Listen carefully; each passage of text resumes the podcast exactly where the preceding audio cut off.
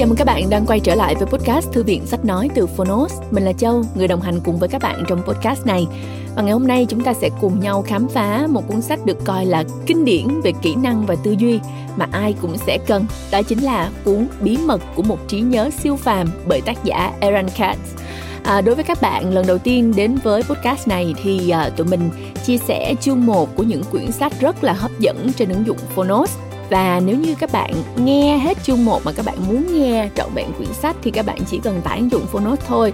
Rất là đơn giản. Các bạn uh, mong là các bạn có thể tìm thấy những quyển sách mà mình yêu thích trên ứng dụng Phonos nhé.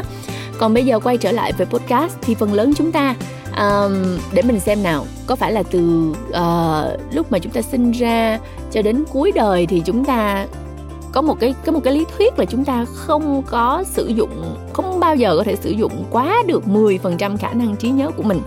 À, và để nhớ mọi thứ thật lâu lời khuyên của tác giả là mỗi người hãy nhận thức lại cuộc sống để thấy cuộc sống của chúng ta thật là đáng quý. Nhiệt tình với mọi điều trong cuộc sống mọi thứ với chúng ta sẽ thật là dễ nhớ ngày nay chúng ta thường quá phụ thuộc vào máy móc công nghệ để ghi nhớ những gì mình muốn thậm chí là ta còn có những quan niệm hết sức sai lầm về trí nhớ của mình.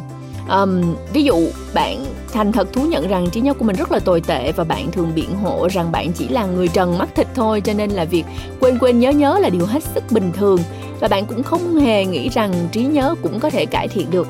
Thì với cuốn sách này tác giả giúp bạn khẳng định là trí nhớ của bạn tốt hơn bạn tưởng rất là nhiều điều nghịch lý là bạn thường không tin vào trí nhớ của mình. Bạn cho rằng mình sinh ra đã có một trí nhớ không hoàn hảo rồi chúng ta bị động chung sống với nó suốt đời. Do đó điều bạn cần làm ngay lúc này là thay đổi quan niệm này. Tác giả Aaron Katz đã đưa ra phương pháp ghi nhớ là một hệ thống các bài luyện tập tăng cường trí nhớ đặc biệt để giúp bạn ghi nhớ tất cả những gì bạn muốn. Trong đó, một cách thức thông dụng mà ông thường xuyên áp dụng cho bản thân là phương pháp liên tưởng.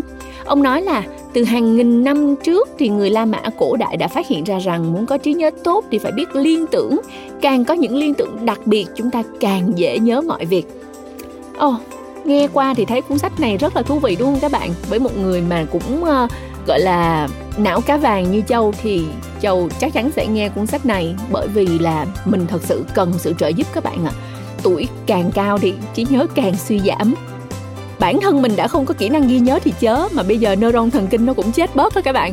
Cho nên là mình thật sự nghĩ là cuốn sách này sẽ rất là hiệu quả dành cho mình và hy vọng là cũng sẽ giúp ích cho các bạn. Ờ, à, thực ra là các bạn trẻ lại càng nên học những cái phương pháp ghi nhớ sớm để mà chúng ta có thể tiếp thu được thật nhiều những cái kiến thức và kỹ năng trong cuộc sống ha các bạn ha, để phát huy hết tiềm năng của bản thân mình. Bây giờ chúng ta sẽ cùng nghe chương 1 của quyển sách Bí mật của một trí nhớ siêu phàm nhé. Và nếu mà các bạn muốn nghe trọn vẹn cuốn sách này thì chỉ cần tải ứng dụng Phonos thôi. Cảm ơn các bạn. Hẹn gặp lại các bạn trên Phonos nha.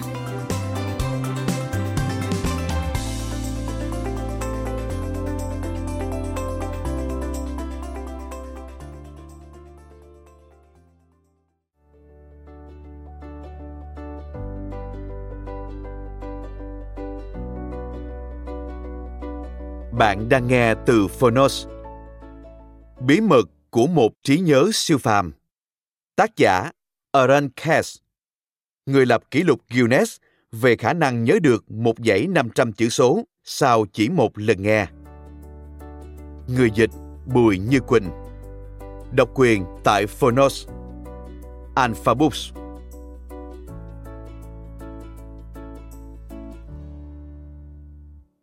Lời giới thiệu Ngày nay, chúng ta thường quá phụ thuộc vào máy móc công nghệ để ghi nhớ những gì mình muốn.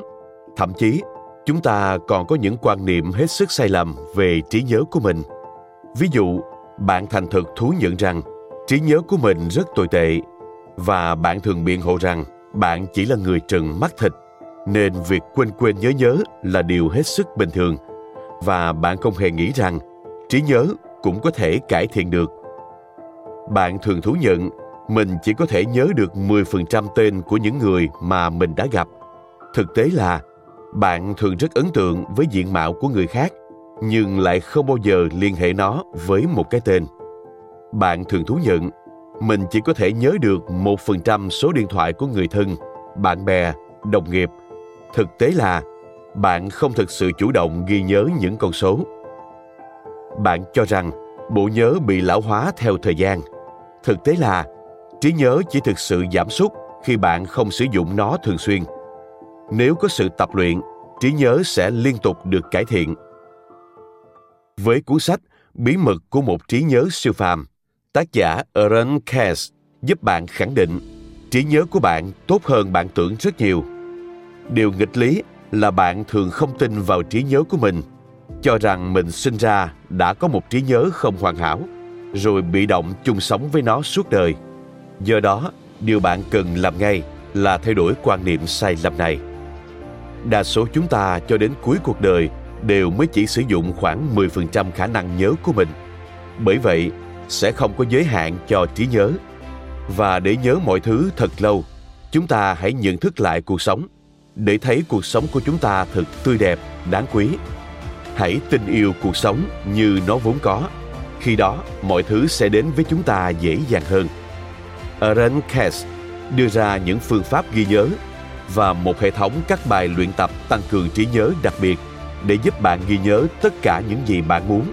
Trong đó, một cách thức thông dụng mà ông thường xuyên áp dụng cho bản thân là phương pháp liên tưởng. Ông nói rằng, từ hàng nghìn năm trước, người La Mã cổ đại đã phát hiện ra rằng muốn có trí nhớ tốt thì phải biết liên tưởng.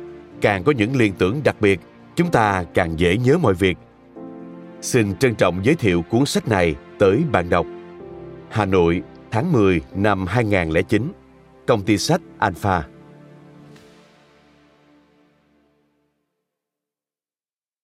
Phần mở đầu Một buổi tối nọ, khi chúng tôi đang đi dạo trên phố dành cho người đi bộ ở Jerusalem, thì Kelly, cô con gái mới 4 tuổi của tôi đã khiến tôi vô cùng ngạc nhiên khi hỏi Bố ơi, cho con xin 25 xu được không ạ? À? Để làm gì vậy, con gái? Tôi hỏi lại, để con cho Boris. Con bé trả lời, tôi không biết người nào tên Boris và chắc chắn không nhìn thấy người nào mà con bé quen biết, nên tôi hỏi nó, ai là Boris vậy con? À, là người chơi nhạc đó bố. Con bé nói nhỏ. Ngay lập tức tôi hiểu ra, chắc là con bé nói tới người đang chơi đàn mandolin kia, kiếm sống dựa vào sự tốt bụng và nhân hậu của khách qua đường. Dù vậy, tôi vẫn ngạc nhiên về việc con bé biết tên ông ta. Kelly cầm tiền và lại gần người chơi đàn lúc này đang tập trung vào công việc của mình. Kelly đứng trước mặt người đàn ông, nhưng không thể khiến cho ông ta chú ý. Con bé đã nói nhỏ. Boris, cho ông này. Người chơi đàn ngước lên và nhìn chầm chầm con gái tôi một cách sửng sốt. Làm thế nào mà cháu biết tên ta? Người đàn ông nhấn giọng. Con gái tôi nhìn ông ta một lát và nói, Ông đã nói với cháu lần trước mà. Nhưng làm cách nào mà cháu nhớ được thế? Ông ta hỏi với tia nhìn ấm áp ánh lên trong mắt. Con gái tôi không trả lời câu hỏi này. Thực tế dường như câu hỏi này chẳng có nghĩa lý gì với nó. Cứ như nó đang tự hỏi mình. Có vấn đề gì vậy? Ông đã nói tên ông cho cháu và cháu nhớ thôi. Có điều gì đáng ngạc nhiên ở đây sao? Tôi đứng sang một bên ngạc nhiên quan sát tình huống này. Tôi hết sức bất ngờ khi người đàn ông kia với tôi chỉ là một thành phần không thể thiếu của cảnh vật đô thị ở đất nước tôi, thành phần mà bạn thường không chú ý. Thì ngược lại, với Gally, ông ta chính là Boris, người đàn ông với một cái tên giống như tôi và con bé, một người đàn ông thú vị có thể khiến con bé hài lòng qua âm nhạc của ông ta. Nhưng những gì xảy ra tiếp đó còn đáng kinh ngạc hơn. Boris xếp lại đồ rồi cầm đàn mandolin bắt đầu gãy những nốt nhạc đầu tiên. Cùng lúc đó, Gelly bỏ tiền vào cái ống đã hen rỉ. Ngay lập tức, Boris ngừng chơi. Ông ta quỳ xuống chỗ cái ống, nhặt đồng tiền ra và đưa lại cho Kelly. Cháu là bạn ta, với cháu, ta sẽ biểu diễn miễn phí. Người đàn ông nói với nụ cười rạng rỡ. Boris lại tiếp tục chơi đàn. Còn tôi theo dõi mọi chuyện đang diễn ra một cách thích thú. Đã nhiều năm rồi, tôi dồn hết tâm trí vào việc phát triển và thực hiện các cách thức ghi nhớ, nhận thức được sức mạnh và tầm quan trọng của một trí nhớ tốt. Cho nên, những gì xảy ra ngày hôm đó là một bước ngoặt thực sự. Một cô bé đi trên đường, tiến lại gần người chơi đàn trên hè phố và gọi tên ông ta. người chơi đàn nghèo sống dựa vào những đồng tiền xu được bỏ vào ống đựng tiền của ông ta lại sẵn sàng trả lại tiền với tâm trạng vô cùng hạnh phúc vì sao vậy bởi vì có người trong số hàng nghìn người đi qua ông ta hàng ngày đã nhớ tên ông ta đó chính là Gelly. Con bé đã nhớ tên và còn gọi Boris. Còn Boris cảm thấy xúc động và bất ngờ khi có người nhớ tên mình, đã cảm ơn con bé một cách tự nhiên. Ông thưởng cho con bé một bản nhạc miễn phí. Ông cảm ơn con bé vì đã nhớ tên ông, một điều bình thường nhất. Một trí nhớ tốt là tài sản quan trọng nhất. Nó là công cụ hữu hiệu mà chúng ta có được nên ta cần phải đầu tư rèn luyện và nuôi dưỡng nó thích đáng. Điều này không giống như trước đây. Ở thời hy lạp và la mã cổ đại, người ta chú trọng đến việc phát triển các kỹ năng của trí nhớ. Platon, aristotle và các nhà sư phạm khác luôn bị ám ảnh về việc tìm hiểu trí nhớ của con người, tìm ra quy luật liên tưởng hay các phương pháp tăng cường trí nhớ nhằm cải thiện khả năng ghi nhớ của con người. Sau đó, những phương pháp này đã được các nhà tâm lý học nổi tiếng như Hilbert và Ebbinghaus phát triển. Tôi đã biết đến đề tài này từ 24 năm trước. Tôi đã đọc sách của Harry Laurent, một bậc thầy về các bài luyện tập trí nhớ, và sau đó đọc thêm rất nhiều cuốn sách khác. Qua nhiều năm, tôi chuyển chủ đề này sang một sở thích đặc biệt hơn.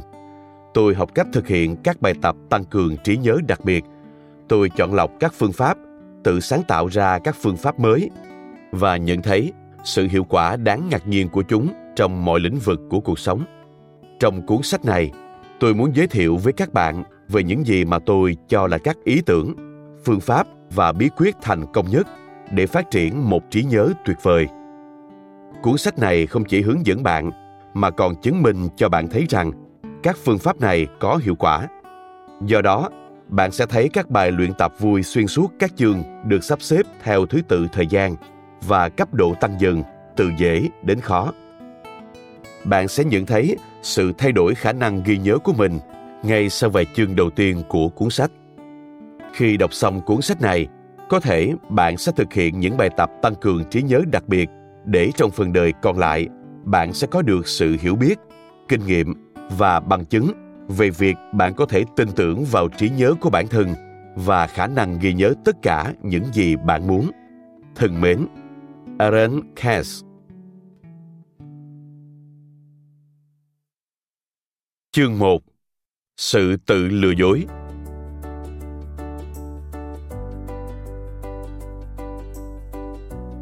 Vài điều ngạc nhiên về trí nhớ con người bạn đang tản bộ trên con đường nhỏ, hàng trăm người lướt qua bạn, rồi đột nhiên anh ta xuất hiện. Trông anh ta rất quen, rõ ràng bạn biết tên anh ta nhưng lại không thể nhớ ra. Bạn nheo mắt lại và liếc anh ta với ngụ ý. Yên tâm đi, trong một giây tôi sẽ nhớ ra chúng ta đã gặp nhau ở đâu thôi. Nhưng sau đó bạn từ bỏ rồi nói Có lẽ chúng ta đã gặp nhau ở... Anh ta nhắc bạn Trong bữa tiệc của Mike cách đây hai tháng. Anh là David, đúng không? Ồ, đúng rồi. Bạn nuốt nước bọt rồi cố gắng vớt vát chút lòng tự trọng của mình. Còn anh là Ron. À à, Don nhỉ? Alan. Anh ta nhanh chóng giúp bạn vượt qua tình huống khó khăn. Tôi nhớ là có chữ A. Bạn cố tỏ ra hài hước rồi vội vàng xin lỗi. Thứ lỗi cho tôi nhé, trí nhớ của tôi kém quá. Tình huống này có vẻ rất quen thuộc nhỉ? Có phải tất cả chúng ta đều từng gặp phải trường hợp này không? Tiếp tục nhé. Bạn trở về nhà chỉ để thay quần áo rồi đến phòng tập thể dục. Bạn đã chuẩn bị sẵn sàng để đi. Quần áo đã thay xong, khăn tắm đã để trong túi sách, ví tiền đã để trong túi sách tay, còn chìa khóa. Chìa khóa đâu? Nó đâu rồi? Bạn lục tung túi sách, quay lại tìm trên bàn bếp, rồi bàn phòng khách, kiểm tra ghế sofa, phòng ngủ, lật tung khăn trải giường, ném gối. Bạn dừng lại và nghĩ, có lẽ nó ở trong túi sách tay. Bạn quay trở lại phòng khách, dốc ngược túi sách để mọi thứ rơi ra, vẫn không thấy. Có lẽ bạn đã bỏ nó vào chiếc ví mà bạn mang đi hôm qua chăng? Chắc là thế rồi.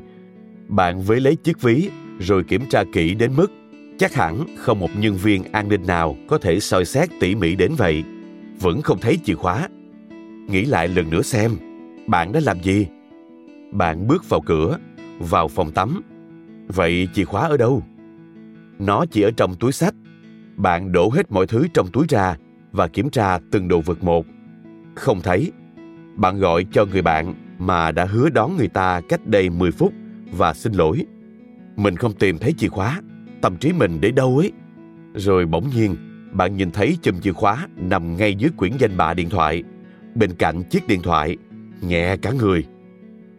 Vậy nên tôi kết luận thế nào? Bạn có thể hỏi, trí nhớ của tôi kém thế sao? Tôi hiểu, đó cũng là lý do tôi đọc cuốn sách này mà. Nhưng đó không phải là kết luận.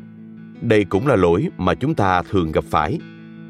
Chúng ta kết luận rằng trí nhớ của mình quá kém. Điều ngạc nhiên thứ nhất, không có trí nhớ nào là kém.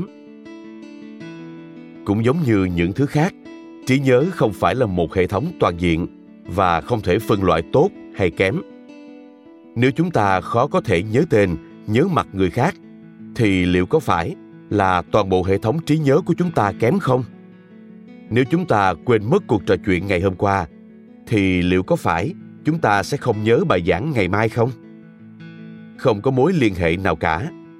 Có thể, chúng ta có trí nhớ tốt đối với việc nhớ các số điện thoại hay nhớ lời bài hát khi mới chỉ nghe trên đài một lần. Vấn đề xuất phát từ quan niệm phổ biến của xã hội cho rằng chỉ có tối đa hai khả năng, một trí nhớ tốt và một trí nhớ kém. Thực tế, có rất nhiều khả năng chúng ta có thể nhớ tốt trong một số lĩnh vực cụ thể nào đó, nhưng lại nhớ kém trong những lĩnh vực khác. Khi một trung đội thất bại trong việc thực hiện một nhiệm vụ cụ thể, thì điều đó không có nghĩa là cần phải xét lại toàn bộ đội quân đó hay người chỉ huy phải tiến hành kiểm điểm kỹ lưỡng trong cả trại huấn luyện. Đó rõ ràng là một sự cố. Điều này cũng tương tự với trí nhớ. Nếu chúng ta khó có thể ghi nhớ một số điện thoại, điều đó không có nghĩa là ta có trí nhớ kém. Nó chỉ có nghĩa là chúng ta khó nhớ một số điện thoại mà thôi.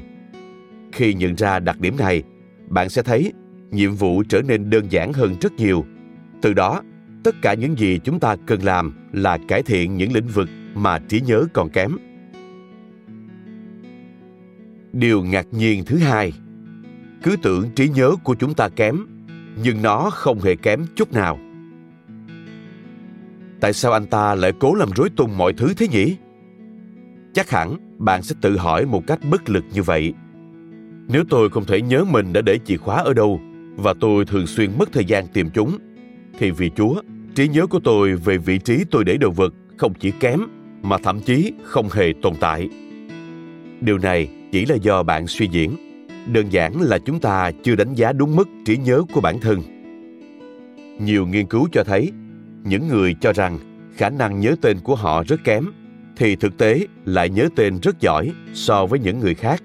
Tuy nhiên bạn hãy gạt bỏ các nghiên cứu này sang một bên và tự thực hiện một nghiên cứu nhỏ sau trong tháng trước đã bao nhiêu lần bạn phải mất hơn 10 phút để tìm chìa khóa.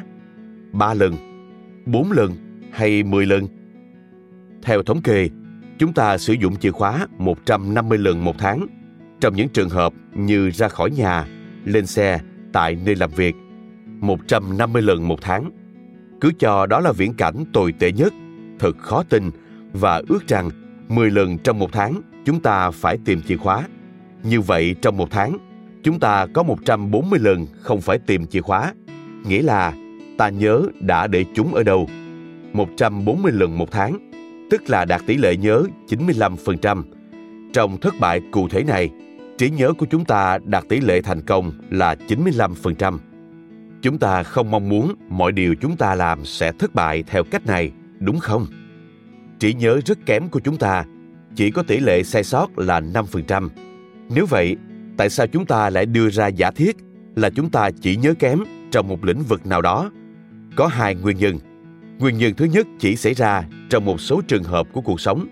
Một thất bại dù nhỏ cũng có thể làm gián đoạn mà thắng lợi dài đang có. Nếu ta nhận được một bảng điểm toàn điểm 10 mà lại có một điểm 4 thì chắc hẳn ta sẽ cảm thấy thất vọng. Nếu ta mua một chiếc xe hơi mới tinh rồi lại thấy có một vết xước nhỏ thì ta sẽ tức điên lên và cảm thấy chán ngán. Chúng ta đáp máy bay xuống Las Vegas trong bộ cơm lê sang trọng. Thế mà lại thấy mấy sợi tóc vương trên sàn nhà tắm, điều mà Chúa cấm kỵ. Khách sạn thì bẩn thỉu. Tất nhiên, Las Vegas cũng bẩn thỉu nốt và tình trạng này cũng giống như ở bang Nevada. Chúng ta luôn cầu toàn về mặt cảm xúc và có xu hướng phóng đại lên. Đó là lý do tại sao khi nói về một con quái vật, chúng ta thường thổi phòng nó lên, cũng giống như 5% trường hợp chúng ta không nhớ là để chìa khóa ở đâu. Cho dù trong 5% đó, chúng ta không quên hoàn toàn. Cuối cùng, ta vẫn tìm ra chúng. Đó chỉ là trí nhớ của bạn không làm việc với tốc độ của hệ điều hành Windows XP sẽ phải mất chút ít thời gian để xử lý. Nguyên nhân thứ hai và cũng là vấn đề trung tâm là một sai lầm cụ thể lại dẫn đến hình thành khuynh hướng chung hay nói cách khác, là phát triển quan điểm tiêu cực cho trí nhớ về những công việc mà chúng ta thất bại. Về khả năng nhớ tên người, số liệu thống kê cũng giống như trường hợp nhớ chìa khóa.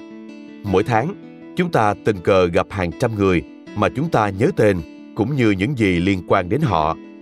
Nhưng nếu trong một tháng, chúng ta ngẫu nhiên gặp năm người mà ta không thể nhớ tên, ta sẽ kết luận rằng khả năng nhớ tên của mình rất kém hơn nữa, thực tế, việc không thể nhớ ra tên một người thường xảy ra đúng vào lúc người đó đang đứng trước mặt bạn thật khó hiểu. Đây là một tình huống căng thẳng và lúng túng, và đa số chúng ta đều mắc phải sai lầm nghiêm trọng là sẽ xin lỗi họ. Chúng ta cảm thấy việc không thể nhớ nổi tên người đang đứng trước mặt mình là một sự sỉ nhục đối với họ. Bạn thường rất lúng túng trong tình huống này, rồi bạn xin lỗi và nói, thứ lỗi cho tôi nhé trí nhớ của tôi kém quá. Vì sao sai lầm này lại nghiêm trọng như vậy? Bởi vì chúng ta xin lỗi lần thứ nhất, lần thứ hai, và dần dần trong thâm tâm ta tin rằng khả năng nhớ tên của ta rất kém. Quá trình này dẫn đến việc chúng ta ngày càng có thái độ tiêu cực đối với trí nhớ của bản thân. Chúng ta trở nên phòng thủ và tự thuyết phục mình rằng chẳng thể làm gì vì trí nhớ của chúng ta rất kém. Do đó, lần sau chúng ta sẽ không cố gắng nhớ tên một ai đó, một cuộc hẹn hay một nhiệm vụ trong chừng mực cho phép. Đó là sự lãng phí thời gian, vì bất kỳ khi nào chúng ta không nhớ, thì điều này cũng đúng thôi và chúng ta sẽ được tha thứ. Còn thú vị hơn khi phát hiện ra rằng, khi quên mất điều gì đó, hầu hết mọi người đều bào chữa bằng cách đổ lỗi cho sức khỏe. Tôi vừa bị một trận ốm. Có quá nhiều thứ trong đầu tôi khiến tôi quên bén mất nó tương tự câu não tôi rất nhỏ nếu tôi phải ghi nhớ cuộc hẹn với bạn thì cũng đồng nghĩa với việc tôi phải quên đi bốn số trong điện thoại của Nancy, người mà tôi muốn mời đi chơi tối nay. Tuy nhiên, một trong những lời biện hộ thường xuyên của tôi là tuổi tác. Trí nhớ của tôi không còn được như trước nữa. Điều ngạc nhiên khác, tuổi tác chỉ là sự biện hộ. Có thể một vài người trong số các bạn sẽ phản ứng lại. Thế còn bệnh Alzheimer và mối liên hệ giữa tuổi tác và trí nhớ đã được chứng minh thì sao? Chú thích Bệnh Alzheimer, AD, là một bệnh suy giảm trí nhớ phổ biến trên thế giới. Đúng vậy, có mối liên hệ giữa hai yếu tố này. Trí nhớ của chúng ta có thể bị giảm sút do các nguyên nhân sinh lý liên quan đến tuổi tác. Nhưng vấn đề ở đây là bạn không phải bác sĩ tâm thần và cũng không thể biết được mình có thuộc trường hợp này không. Bạn được thông báo cụ thể về điều này. Tôi đang nói đến những người mà khi về đến nhà sau giờ làm việc lại phát hiện ra mình để quên bản báo cáo mà mình dự định đọc tối nay ở văn phòng.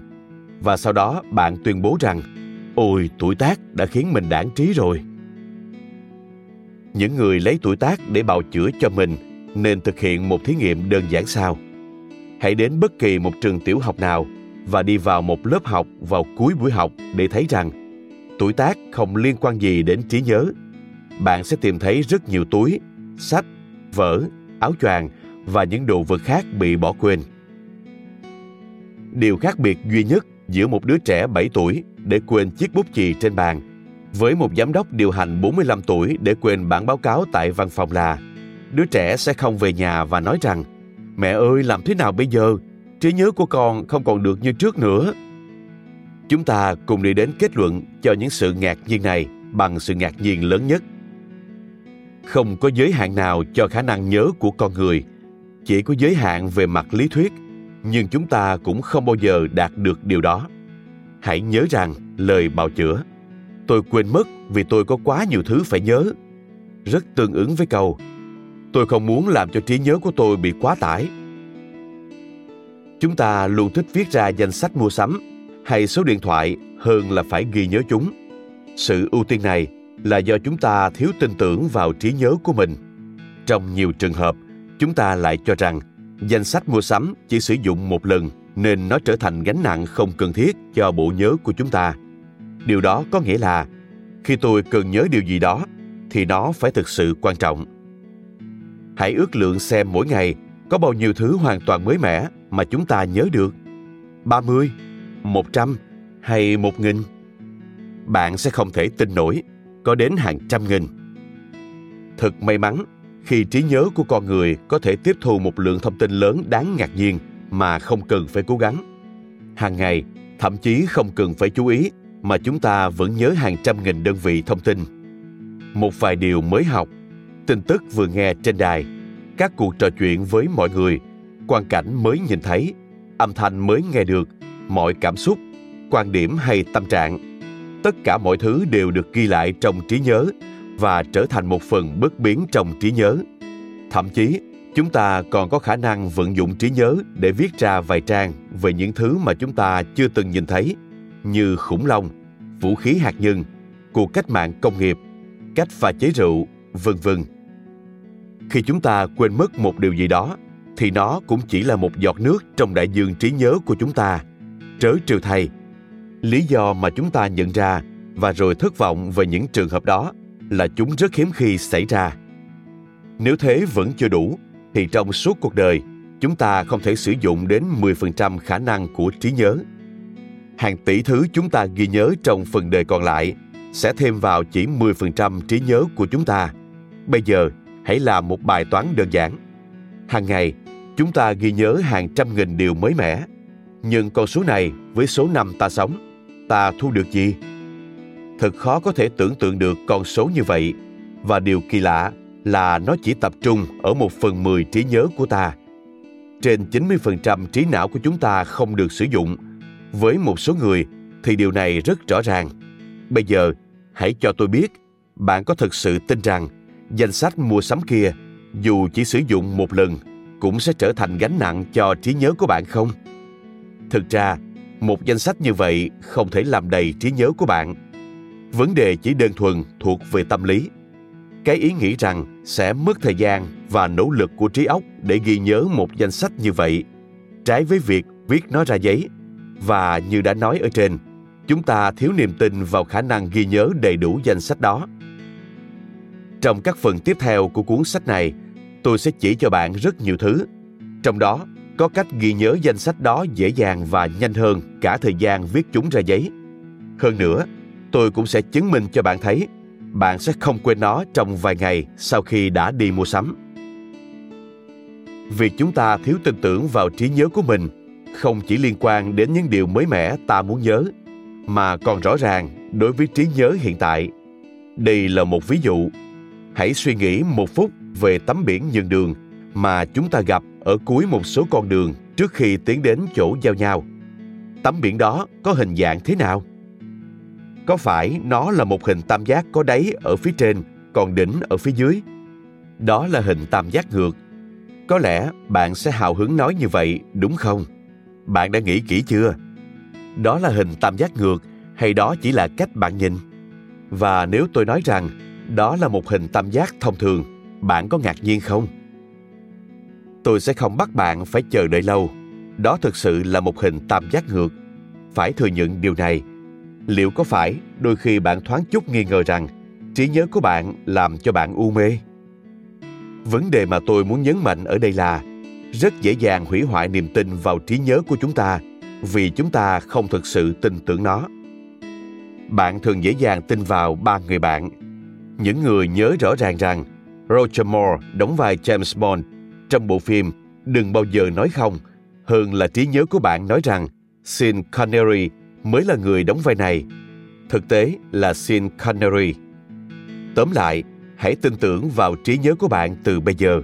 Hãy đặt niềm tin vào nó. Chắc chắn nó sẽ không làm bạn thất vọng.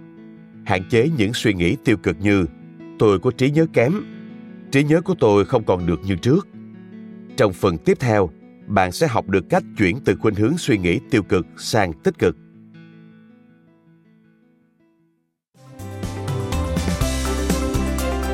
Cảm ơn bạn đã lắng nghe podcast Thư viện Sách Nói. Tải ngay ứng dụng Phonos để nghe trọn vẹn sách nói của kỳ này bạn nhé. Hẹn gặp lại bạn trong các podcast sau.